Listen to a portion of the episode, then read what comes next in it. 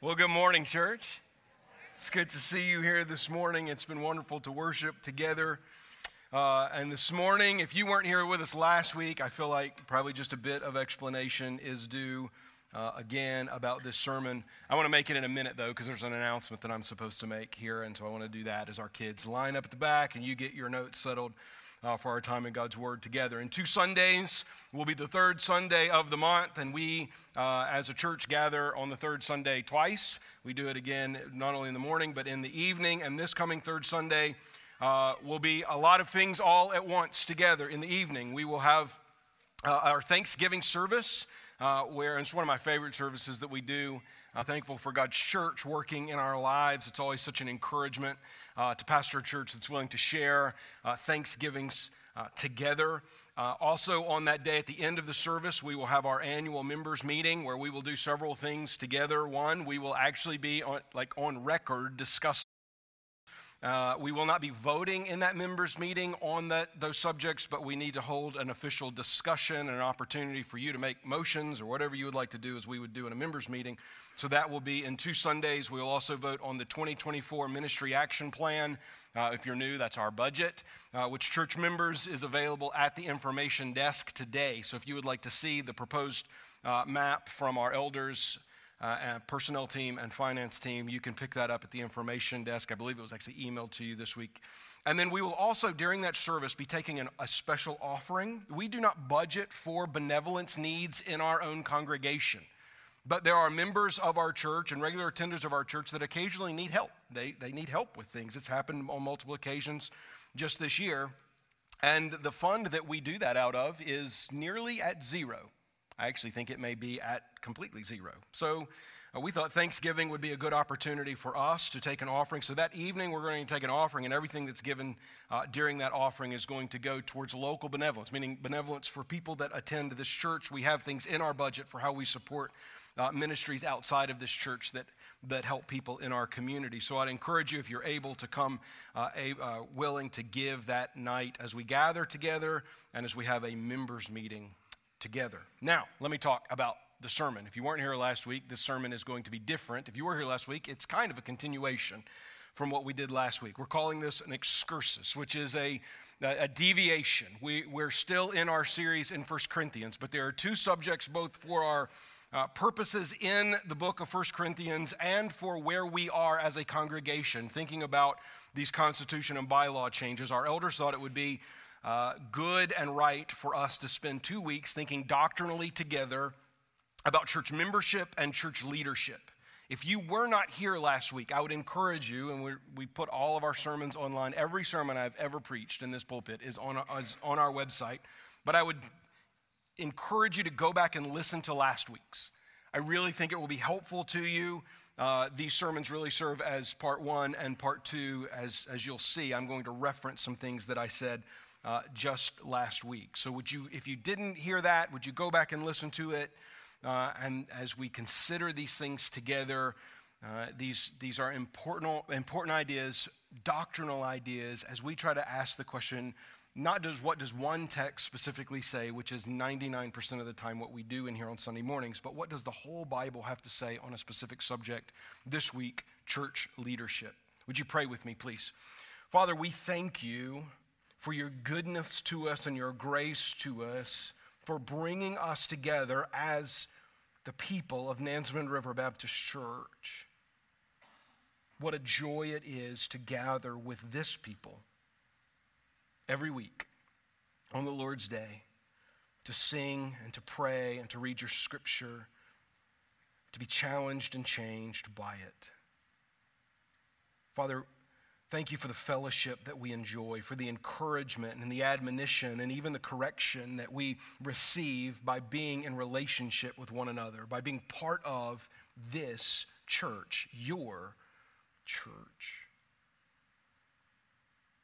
Father, we pray your blessing on this time that we spend in your word this morning. Would by the, the power of your word and through the power of your Holy Spirit, would, would, would we understand better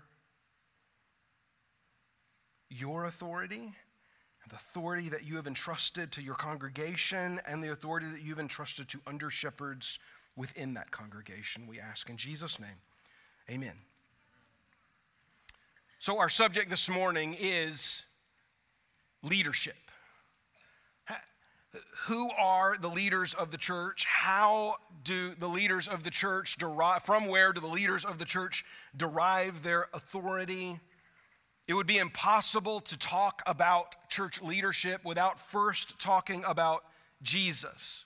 I want you to notice this in the main idea of the sermon today that the subject of church leadership must begin with Jesus. It doesn't begin with a person, it doesn't begin with people outside of Christ himself. Look at the main idea Jesus Christ, the head of the church, establishes through his word a system of leadership for the local church that allows for maximum effectiveness in our mission. I'm going to argue for two things this morning. First and foremost, that Christ is the sole authority of the church but he then authorizes, which means to give authority away. He authorizes the congregation in certain ways, and he authorizes a plurality of elders in other ways.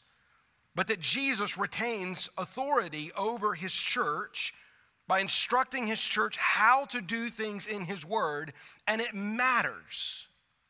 It matters. Now, for those of you that have been here a long time, or maybe you've come through Connect class and you've heard me explain the difference between first order, second order, and third order doctrine.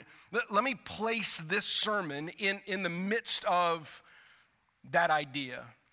First order doctrines are those things that we say all Christians believe. And if you don't believe those things, you're, you're not a Christian according to the scripture. Well, church leadership Uh, outside of Christ being the head of his church is not a first order doctrine. So, some of the things we're going to talk about today at the beginning are certainly first order that Jesus Christ is the head of his church. But these are also not third order things, meaning they're, there are things that somehow meet in the middle. They're, they're, these, they're these second order principles and doctrines that are important enough for us to say, to kind of plant our flag and say, this is who we are as a church.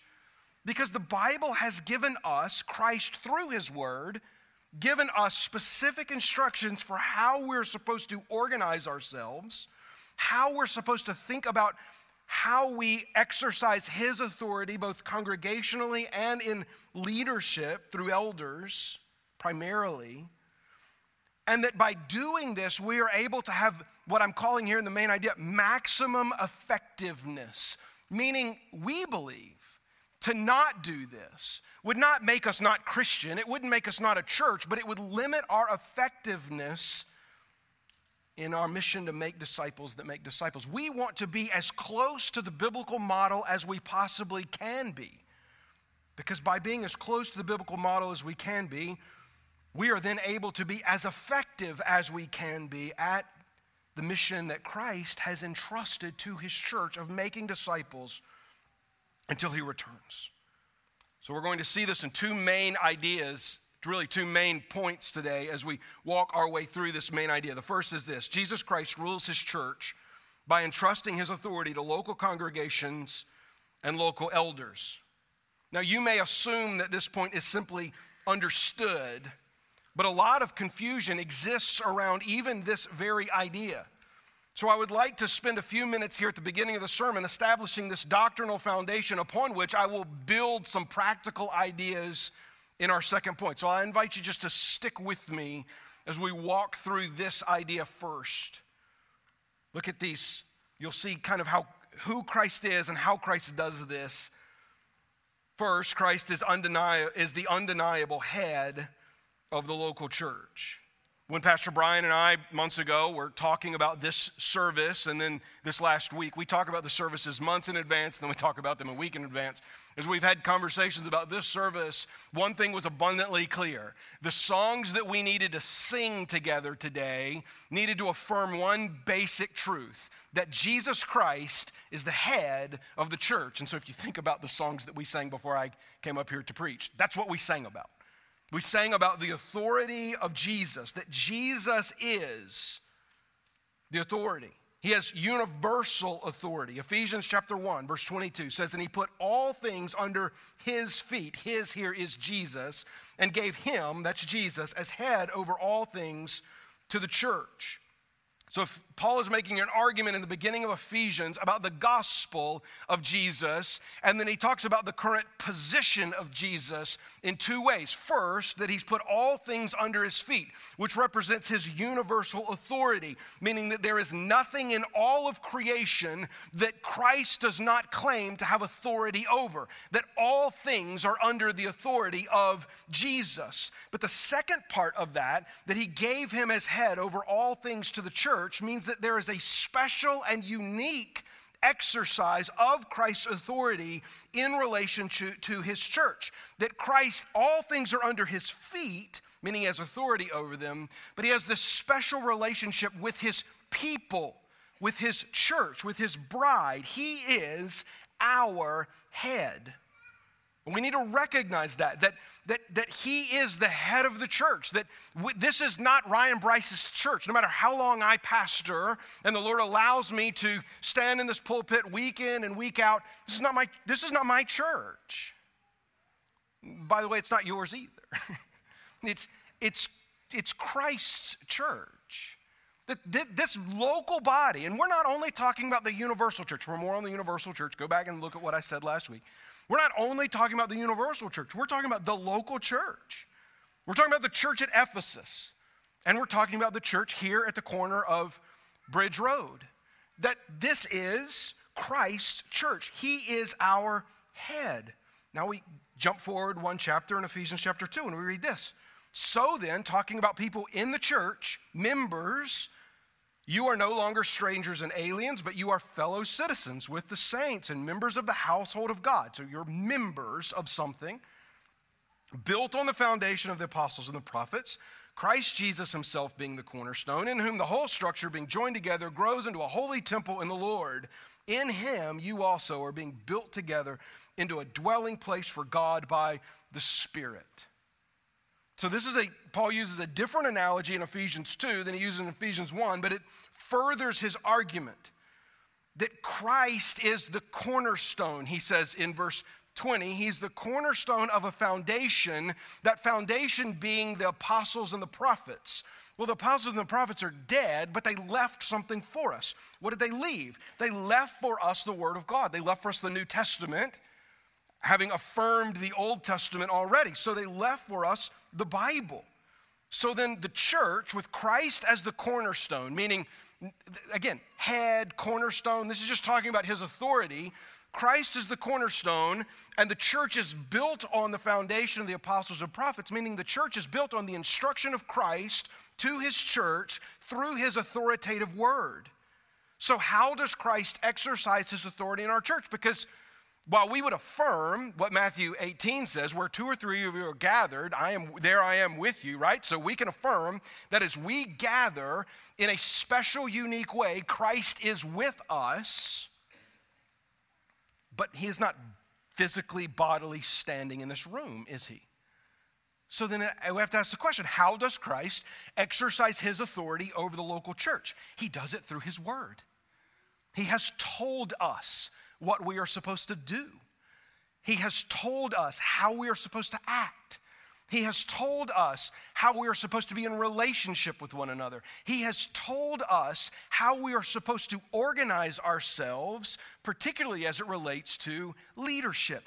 Christ has told us through his authoritative word, the foundation of the apostles and the prophets, of which Christ is the cornerstone, how we are to do what we are to do.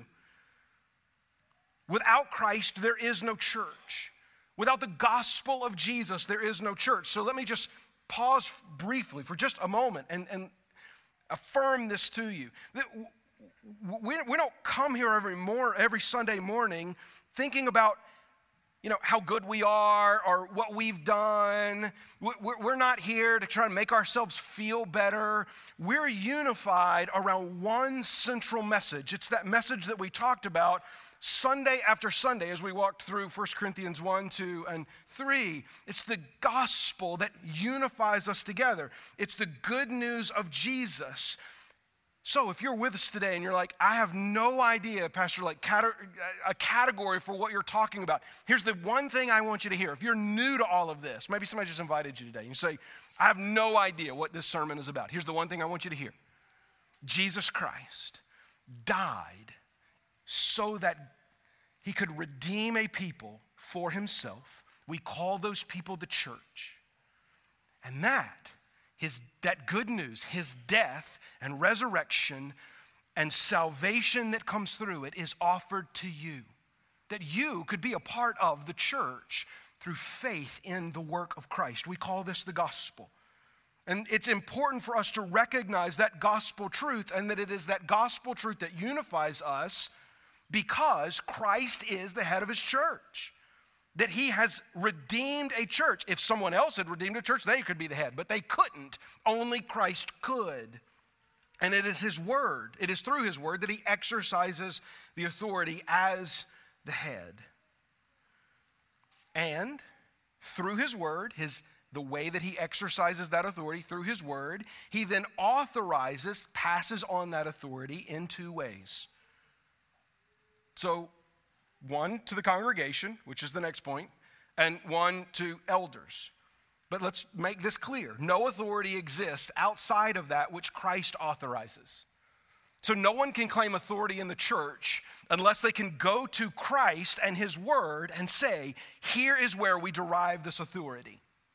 This is an important point for us as congregationalists. It's an important point for us as, as, as people who believe in the autonomy of the local church.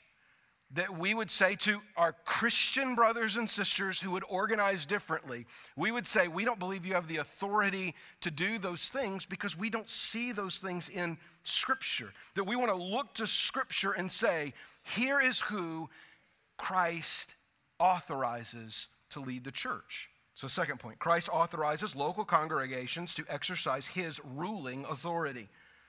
So, Christ rules the church, he gives the church his word, and through his word, he authorizes people who covenant together to be a church.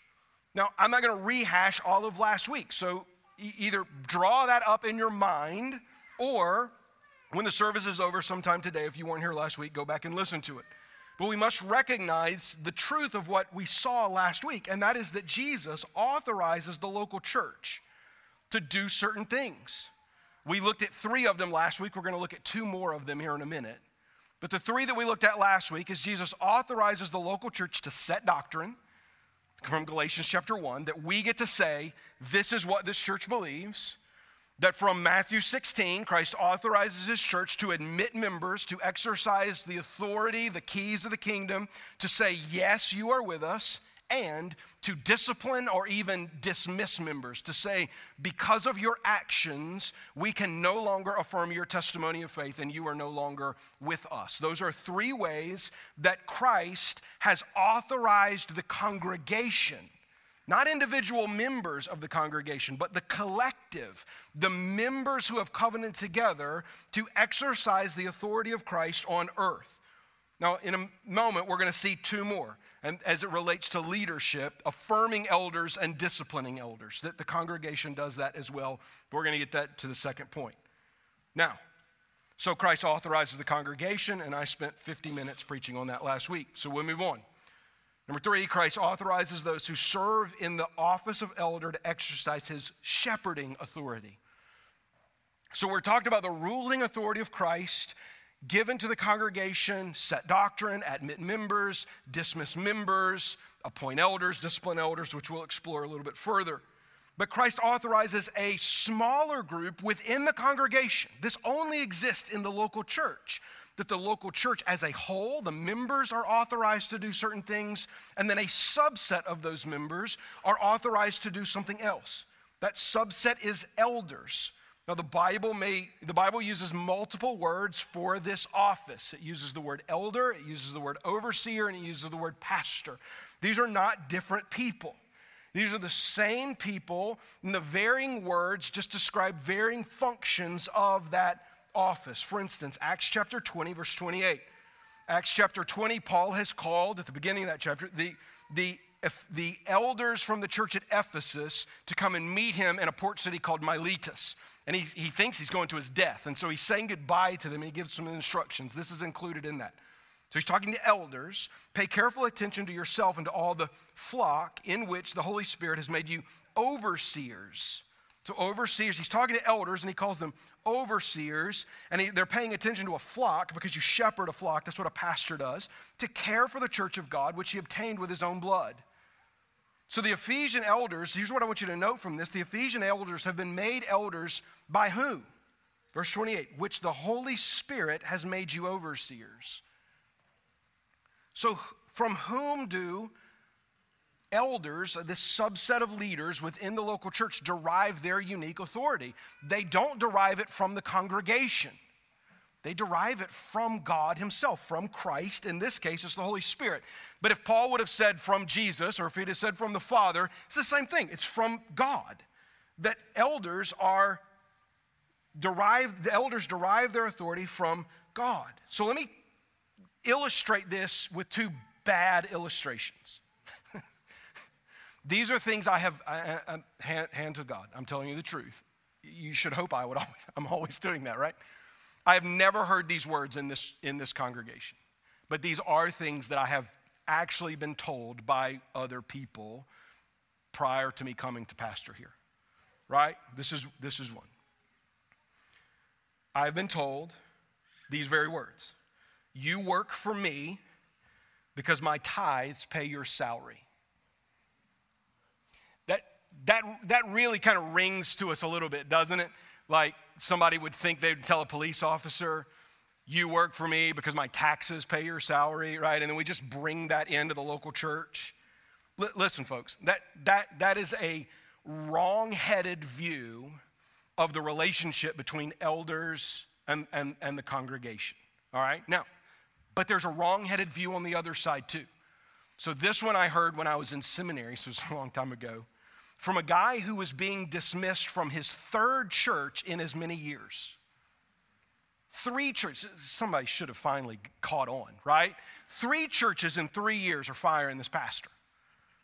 And I'm sitting here in seminary with this guy, and I'm like, what it, you know, the, the vote was coming up. I'm like, what are you going to get up and say to them? Like, what, like, Really, what, what are you, what are you going to say? And this, this, is, this is literally what he said. He said, I'm going to tell them that I don't work for you, I work for Jesus. Okay? Can I just tell you that neither one of those ideas are right?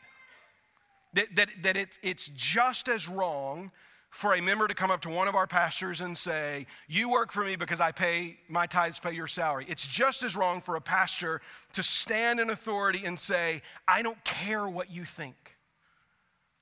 I'm going to do what I want to do.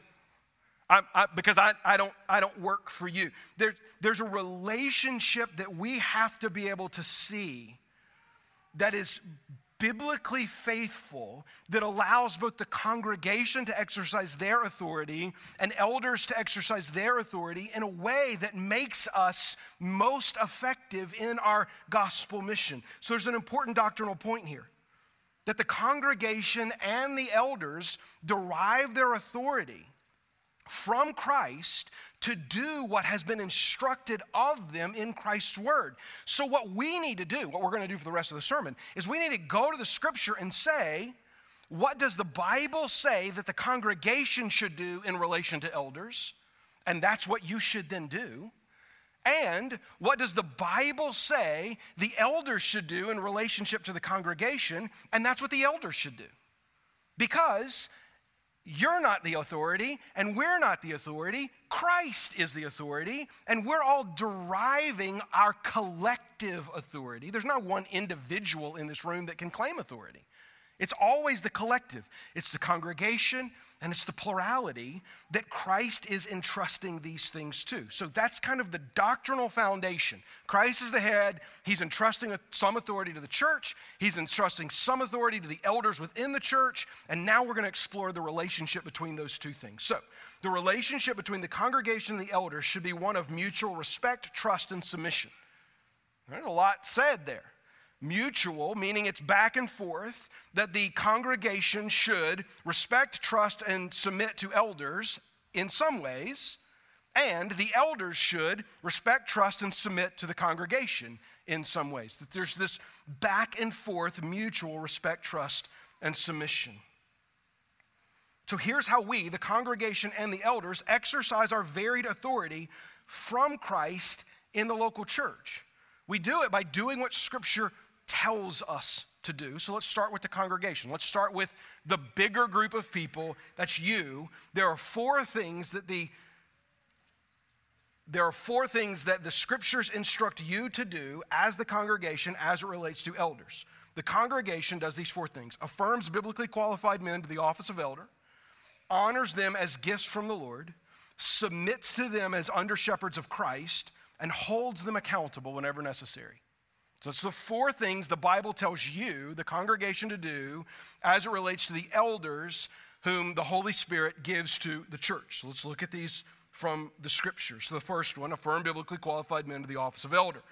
We we see this in multiple places in the New Testament, but the best place that we see this is in the, the pastoral epistle of First Timothy, that Paul has sent his protege Timothy to Ephesus to help straighten some things out in the church there. And he writes two letters to him. And the first one, he really writes about the organization of the local church. So we are indebted to how we organize the local church to 1 Timothy, probably above any other letter in the New Testament.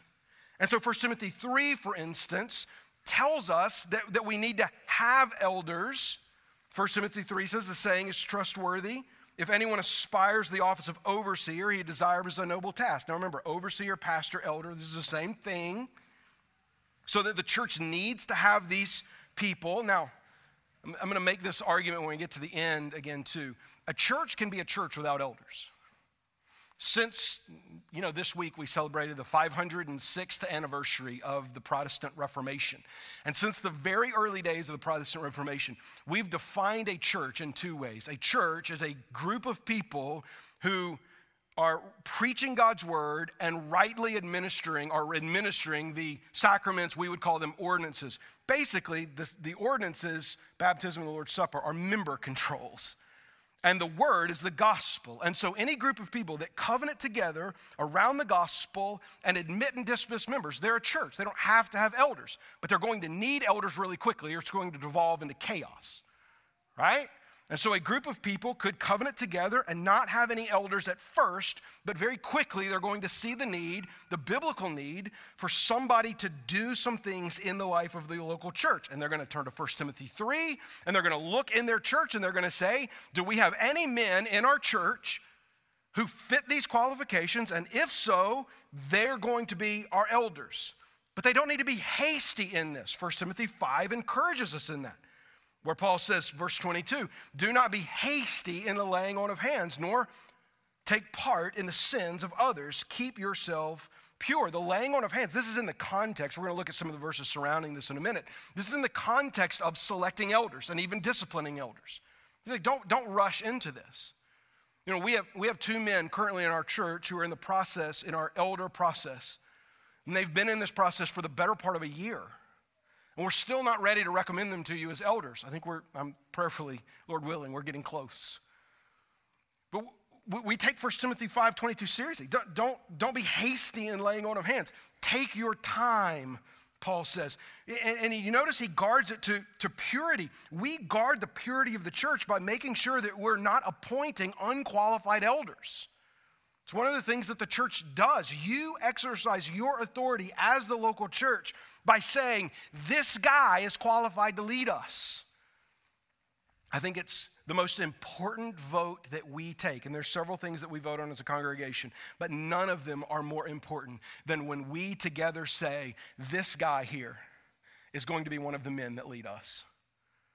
Because they have so much possibility to lead us astray if they are not qualified. Number two, you, the congregation honors elders as gifts from the Lord. So let's talk about honor first. 1 Thessalonians chapter 5. Paul instructs there in verses 12 and 13 We ask you, brothers, to respect those who labor among you and are over you in the Lord and admonish you, and to esteem them very highly in love because of their work. Be it, be at peace among yourselves. You know, you'll be at peace among yourselves if you respect the men that you have recognized as elders. If, you will, if you'll honor them, if you'll respect them, if you'll allow them to do their work, if you'll esteem them very highly in love, there will very often be peace in the church if biblically qualified, faithful men are doing the thing that the scripture has entrusted them to do, and if the church will let them do it. And so you, you honor elders. This is one of the ways, and you say, wait, how is this exercising authority? This is exercising authority. This is you, the congregation, obeying Christ in his word. Now, you don't honor them to a fault. If they're not biblically qualified or if they're instructing you to do something that is contrary to Scripture, you stand and say, wait a second, you're, you're not supposed to do that. And we're going to talk about how you do that in a moment. Now, some of them, we're back in 1 Timothy here, some of them you're going to show honor to in two ways. You honor all elders. Currently, we have seven of them. We are all equal in, in authority in our church, meaning I don't hold some special gavel in, in the elder meeting. I get a vote, right? And I get, I'm one part of the leadership team here. But there are three of us of those seven that receive more honor than the other four. We base this on 1 Timothy 5. Let the elder who, elders who rule well be considered worthy of double honor so, all elders are worthy of honor. Some receive double honor, especially those who labor in preaching and teaching. For the scripture says, You shall not muzzle an ox when it treads out the grain, and the laborer deserves his wages. So, one of the ways that you honor some of, not all, but some of the elders in our church is you actually pay us. And, and hear this it's not lost on me that, that my family lives entirely on your graciousness towards us. And Pastor Brian's family and Pastor Jay's family, because you've chosen to double honor us, we live uh, on, on, on your generosity. And we're grateful for it. You're, you're, you're very generous to us. You, you care for us very well. And it's a way of showing double honor. But all elders are worthy of honor, and it's one of the ways that the church exercises their authority by honoring them. And notice I said honoring them as gifts. We see this from Ephesians chapter 4, where Paul says, and he gave. So these are gifts. He's giving, Christ is giving something to the church apostles, prophets, evangelists, shepherds, and teachers. Shepherd teachers is a compound word. This is representing pastors. Apostles and prophets have died away in the first century once the word of God was closed, once the canon was closed. We no longer needed apostles and prophets because Christ has now spoken to his church. And so you honor elders as gifts. Number three, you submit to them as under shepherds of Christ. This is the instruction of, of, of the word that not only do you honor them, but you, you heed their leadership. What in the world would it good would it do to recognize men as leadership in leadership, but then never actually listen to them? We get this from uh, Hebrews chapter 13.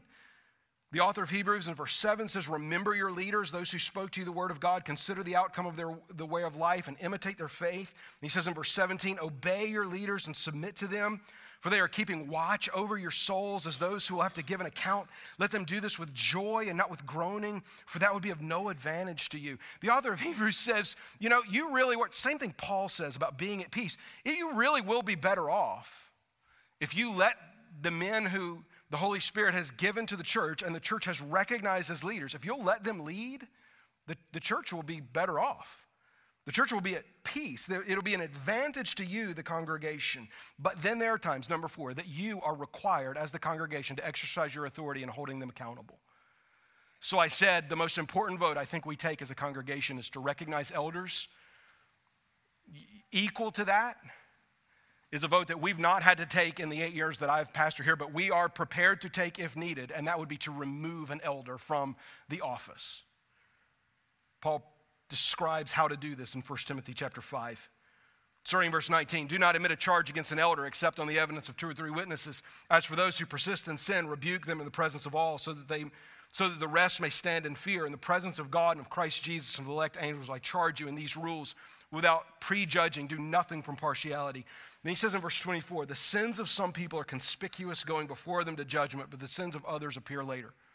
Here's why verse 24 is important. It comes right after that, do not be hasty in laying on of hands. So he says, some people, it's going to be really obvious that they should not be elders. It's going to be so obvious you're not going to elect them as elders. And some, You're not going to realize it until it's too late. And so he provides for us in God's word, in his goodness to us. He provides to the congregation a way of saying, you know what? You're no longer qualified based off of your actions or what you're teaching to us. And we shouldn't take this lightly. This is why he says only do it on the, uh, uh on the evidence of two or three witnesses, because sometimes people just want to accuse pastors of things that aren't true.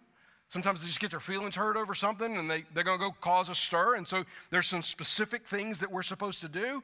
But if there is a legitimate charge against one of our pastors, church, you have the responsibility to do something about it. Not to just sit quietly and say, well, we're, we're going to honor them. Far too many churches have honored men who are not worthy of honor.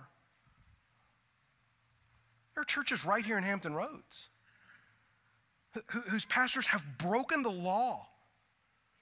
I mean, you've read about these things in the paper. They, have broken the, in despicable ways, and the church has said, no, we're just going to honor them as our pastor." Absolutely not. We, we have to guard the purity of the church, both by recognizing godly, faithful men to be our elders, honoring them, submitting to them, listening to them, but also holding them accountable. That is how you, one of the ways you exercise your authority. But what about the authority of the elders? The elders then faithfully shepherd the congregation by practicing spiritual oversight, teaching right doctrine, equipping members for ministry, and guarding against false teachers and sinful influences. So, just like your authority, the congregation's authority, I should say our, not your, because by the way, the elders are part of the congregation. I need to watch my pronouns here. We exercise our authority as the congregation by doing these things, and then we, the smaller group, elders, exercise their authority by doing these four things. The first is practicing spiritual oversight. 1 Peter chapter 5. By the way, in 1 Peter chapter 5, you're going to notice both the word elder, pastor, and overseer describing the same group of people. Peter says, So I exhort the elders among you as a fellow elder and a witness of the suffering of Christ, as well as a partaker in the glory that is going to be revealed. Shepherd, that's the word pastor, shepherd the flock of God that is among you, exercising oversight, not under compulsion, but willingly, as God would have you, not for shameful gain, but eagerly, not domineering over those in your charge, but being an example to the flock. And when the chief shepherd appears, you will receive the unfading crown of glory. So, what is one of the things that elders do? There's a lot that elders do in 1 Peter 5, but one of the things that we do is we exercise spiritual oversight. That we look out for you, both as a congregation, as a collective, and as individual members. Tomorrow will be our, our monthly elder meeting. And you know that we will discuss and pray for one twelfth of the members of our church tomorrow we work our way through the entire membership roster, which today stands at 354 people. Work our way through the entire membership roster every year. And it's not just like, you know, how's, how's so-and-so doing? But like we actually pray for you.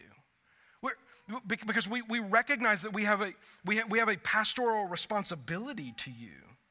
And so we practice pastoral oversight individually and then and then, as the congregation, we spend hours talking about how our congregation is accomplishing our mission and how we're doing it and, and the way that we're doing it. That's spiritual oversight. Number two, teaching right doctrine.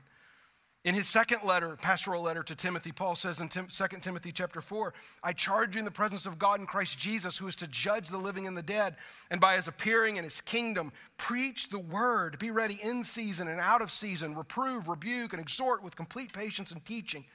For the time is coming when people will not endure sound teaching, but having itching ears, they will accumulate for themselves teachers to suit their own passions and will turn away from listening to the truth and wandering off into myths. As for you, always be sober minded, endure suffering, do the work of an evangelist, fulfill your ministry. One of the ways that elders practice our authority in the local church is that we teach. Now, we're not the only teachers in the church. God gifts people to teach in the church, and we give people the opportunity to teach. But the primary teaching in our church should be done by elders. This is why in 1 Timothy 3, Paul says that an elder must be able to teach. It's one of the qualifications because he can't teach, he can't do 2 Timothy 4. He's got to be able to, at least in some ways, be able to teach. It doesn't mean they all need to be able to do what I do, by the way. We recognize that I hope God has uniquely gifted me in the life of this church to be the primary preacher. And, and, and uh, I can't tell you how grateful I am for the Lord's gift in that and for your recognition of that. And so, our, all of our elders may not come up here and do what I do, but by standing up here doing what I do, I do that not as one pastor, but I do it based on the authority that the collective, the plurality of elders share and guard as we teach right doctrine. Number three, we equip members for ministry. Ephesians 4, verse 12. Ephesians 11, 4 11 said he gives to the church, right? So they're gifts to the church, and then what do they do? They equip the saints for the work of ministry, for the building up of the body of Christ. So our responsibility is not to do the work of ministry, our responsibility is to equip you to do the work of ministry. You're the church, we're the church together, we're doing this together. And so we equip you, we, we train you, we encourage you, we exhort you, we correct you so that we can all be faithful in accomplishing our mission of making disciples together. Number four, by guarding against false teachers and sinful influences. Go back to what Paul says to the, to the Ephesian elders in Acts 20, starting verse 28. Pay careful attention to yourself and to all the flock in which the Holy Spirit has made you overseers to care for the church of God, which he obtained with his own blood. This is, this is what we do. We have to pay careful attention to our own teaching and to teaching that's outside of the church. Because Second Timothy, what Paul says in Second Timothy is true that there are going to be people who try to lead the church astray. There are going to be false teachers that try to come in. There's going to be false doctrine that works its way in. The enemy is always trying to attack the church of God through its teaching. And so we guard against that. And we take that responsibility seriously. I mean, we really do. If. This is why when people come to us and they're like, I would like to do a Bible study on, we're like, we, we really like to see it, please. Because there's just tons and tons of bad stuff out there. There's lots of bad preachers out there. Can I tell you, we live in a, we live in a great day with incredible access to amazing teaching. Absolutely amazing teaching. And there are some wonderful Bible teachers that have sermons online and have Bible studies online. And there's a good bit of it that we could commend to you. But do you know who I think should be your primary teacher in life?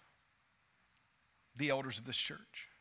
I think you should listen to the elders of this church and the teaching of the elders of this church more than you listen to John Piper, more than you listen to David Platt, more than you listen to John MacArthur, more than you listen to whoever it is that you listen to.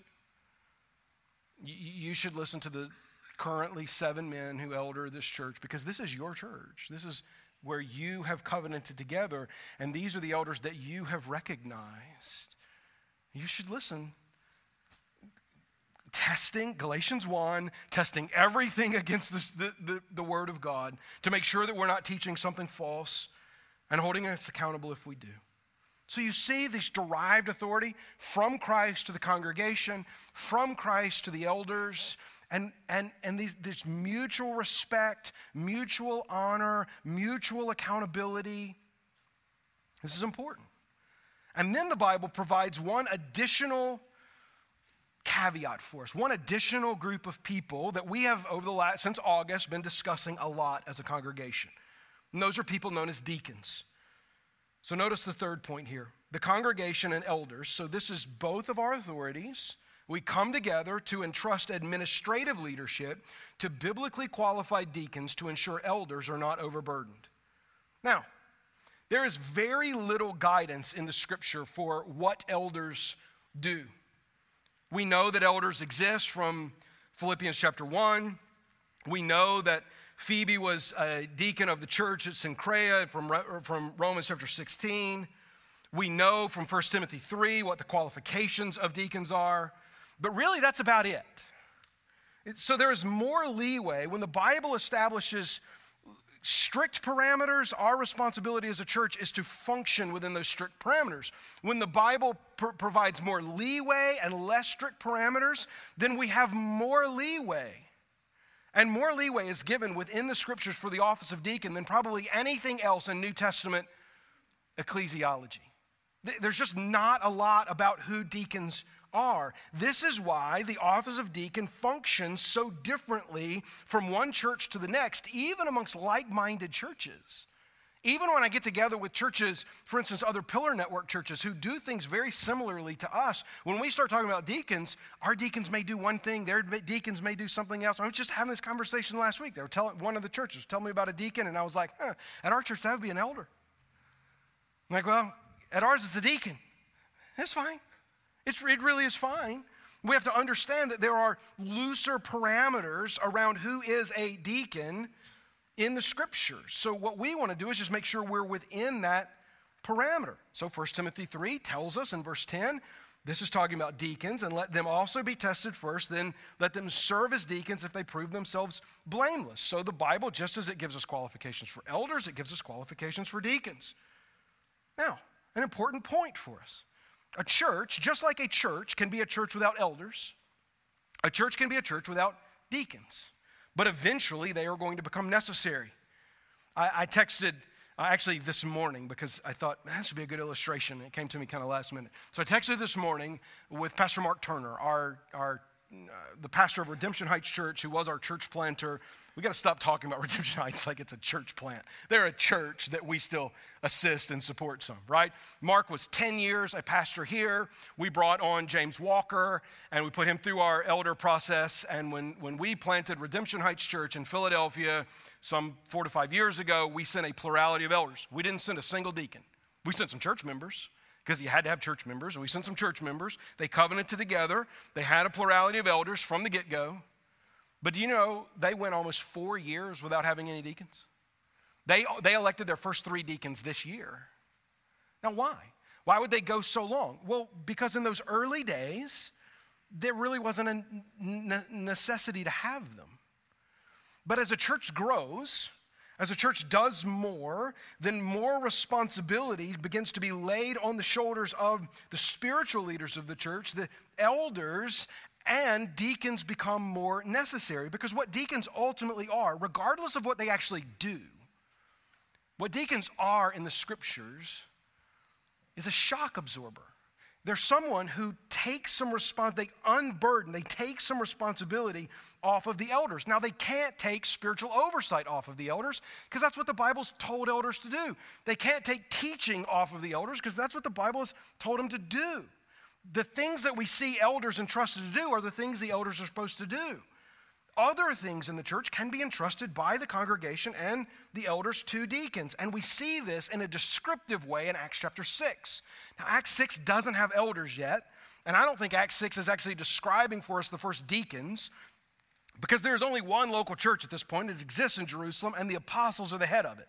But as it grew to the point of having thousands of members of it by the time you get to Acts chapter 6, a need arises, and I talked about this last week when I said, What did they do? They had a, they had a members' meeting.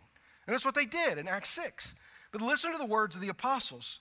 Because a need has arisen, the apostles don't have time to take care of it, so they say, Therefore, brothers, church, pick out from among you seven men of good repute, full of the Spirit and of wisdom, whom we will appoint to this duty, but we will devote ourselves to prayer and the ministry of the word. The apostles said, We're going to keep being the spiritual leaders of this church. Y'all are going to have to find some people from among you to take care of this. And that's what deacons are. And so, in our church, the way that we have applied this in our congregation is we look for things that need to be done that are outside of the purview of our elders and we just say, hey, as a congregation, we say, hey, will you, so and so, take care of this? And so we have deacons of baptism and deacons of Lord's Supper and deacons of the hospital ministry and deacons of our lockup team and deacons of our security team. Like, this is what, what, what these people do. So the elders don't have to. Because if we didn't have any of those deacons doing those things, I would be here 90 hours a week. And Pastor Brian would be here 90 hours a week. Pastor Jay, would, we, our families would struggle, and our lay elders' families would struggle. And so we need people to do these things, to absorb some of that shock, to take over in some non elder ways within the congregation. Deacons don't have a unique authority like the congregation and elders do, by the way. There's nowhere in Scripture that talks about them being an authority at all. There's nowhere in Scripture that talks about them being gifts from God to the church. They are simply members of the church who are of good repute that the church would say, hey, we think you should do this so our elders don't have to, to free them up for doing the things that the Scripture instructs elders to do. So what? We must regularly raise up biblically qualified leaders within our congregation and support them in their work as we make disciples together. We may have gotten all the way through this, and you still have the question that I asked at the beginning Does this really matter? I mean, if Jesus is the head of the church, is the way that we think about deacons and the way we think about elders and the way that we think about membership, does this really matter? Yes, it matters because Christ, the head of the church, established for us in his word how to do some of these things. And so, because of that, by imitating what Christ has said and by being obedient to what Christ has said, we are able to then obey Christ in his mission better. And so, yes, it absolutely matters. And so, uh, while we can affirm the Christianity of churches that would function in their membership and in their leadership differently than we do, we're, we're going to stand firm and say we think for our congregation, this is what the Bible says. And for, so, for our effectiveness in the mission of God, we're going to stick as closely to that as possible. So, congregation, let me give you an encouragement. We need you to be on the lookout, particularly for additional elders of our church. You know who make good elder candidates? I mean this. You want to know who make the best elder, not just good elder candidates, the best elder candidates? People who are already eldering. They're just already doing some of these things. They're, they're already teaching. And it's just like a few people. They're already teaching those people. They're already kind of shepherding. They're already calling and checking on you. They're, they're already encouraging you in your walk for the Lord. They're kind of already doing these things, not officially. They've not been recognized as the church to do it. They're just kind of already doing it. We turn the word elder into a verb here. Say they're already eldering. That's what, that's what they're doing. As you recognize these men, here's what I need you to do. Congregation, I'm giving you a task. Are you ready? When you see these guys doing that, you need to go up to them and say, I think you would be a great elder at this church because they may not think that they would. And with all of the elders that we've brought on in my time here, every one of them have told me, I don't know that I'm fit for this. I don't know that I'm, I don't know that I'm, I'm right for this. That's, that's just hum, some humility. But if they hear it from you, maybe they'll listen. Hey, wives, how about you tell your husbands, you know, I really think you'd be a great elder? If they're biblically qualified. If they're not, please don't tell them that. Read 1 Timothy 3 before you do it. But, but if they are, read Titus 1 because Titus 1 also gives us. But if they are, why don't you encourage them? I'm going to make the strongest call that I have ever corporately made. Men of Nansemond River Baptist Church. We need more elders at our church. We do. We're recommending to you a system that is going to require our lay elders to take a respite, to take at least six months off every six years. And because of that, we need more men who will aspire to the office of overseer. There are many men in this church that myself or other pastors have been talking with for months, if not years, about this responsibility. This is not a guilt trip, but I just need you to hear me clearly. We need you. A church this size, I'm going to say something that may shock some of you. I think a church this size would benefit from having somewhere between 15 and 20 elders. We have seven. You say, isn't 15 to 20 too many? No. Not for 354 members. Not to be able to integrate the kind of growth that we've seen in the last 18 months around here. Not to be able to do the kinds of things that we want to do for the glory of God through making disciples in our Jerusalem, Judea, Samaria, and the ends of the earth. We need more elders. Now, we don't need to rush to appoint them. We're not going to be hasty in laying on of hands. We certainly don't want unqualified men to serve in this office, but we have qualified men sitting in these pews who are just saying, Well, I just, you know, I don't know if I. Now, listen to me, men. I, I'm not trying to make a pragmatic argument here, but you need to hear this. If you don't do it, who will? We need, we need you. The Bible has said that we need you. And we don't professionalize the pastorate here because the scriptures don't professionalize it. We're not going to go outside of this church to find elders. We're going to find them from faithful men that are sitting in this room that this congregation, through the authority given to it by Christ, will recognize as elders. And so, if this would be you, if you would aspire to the office of overseer, you start that process by sending one of our elders. You just pick me, rbryce at nansemondriver.com. Send me an email and say, I aspire to the office of overseer. I would like to have this conversation. And it'll begin a long process where we walk with you, making sure that you are capable of doing this, able to do this, equipped and qualified to do this, and then ultimately asking this congregation, do you think this man is for this? Because by regularly raising up biblically qualified leaders within our congregation, we are able to most faithfully answer Christ's call to his church to make disciples within this congregation. Let's pray together.